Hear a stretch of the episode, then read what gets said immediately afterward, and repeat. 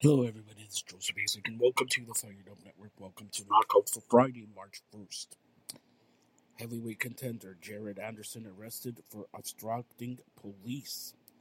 And comparing Danny Garcia versus Conor Benn. Arnold Barboza Jr. says he'll back up fight if Garcia pulls out of the Haney fight. Haney accuses Garcia's father of racism at press event.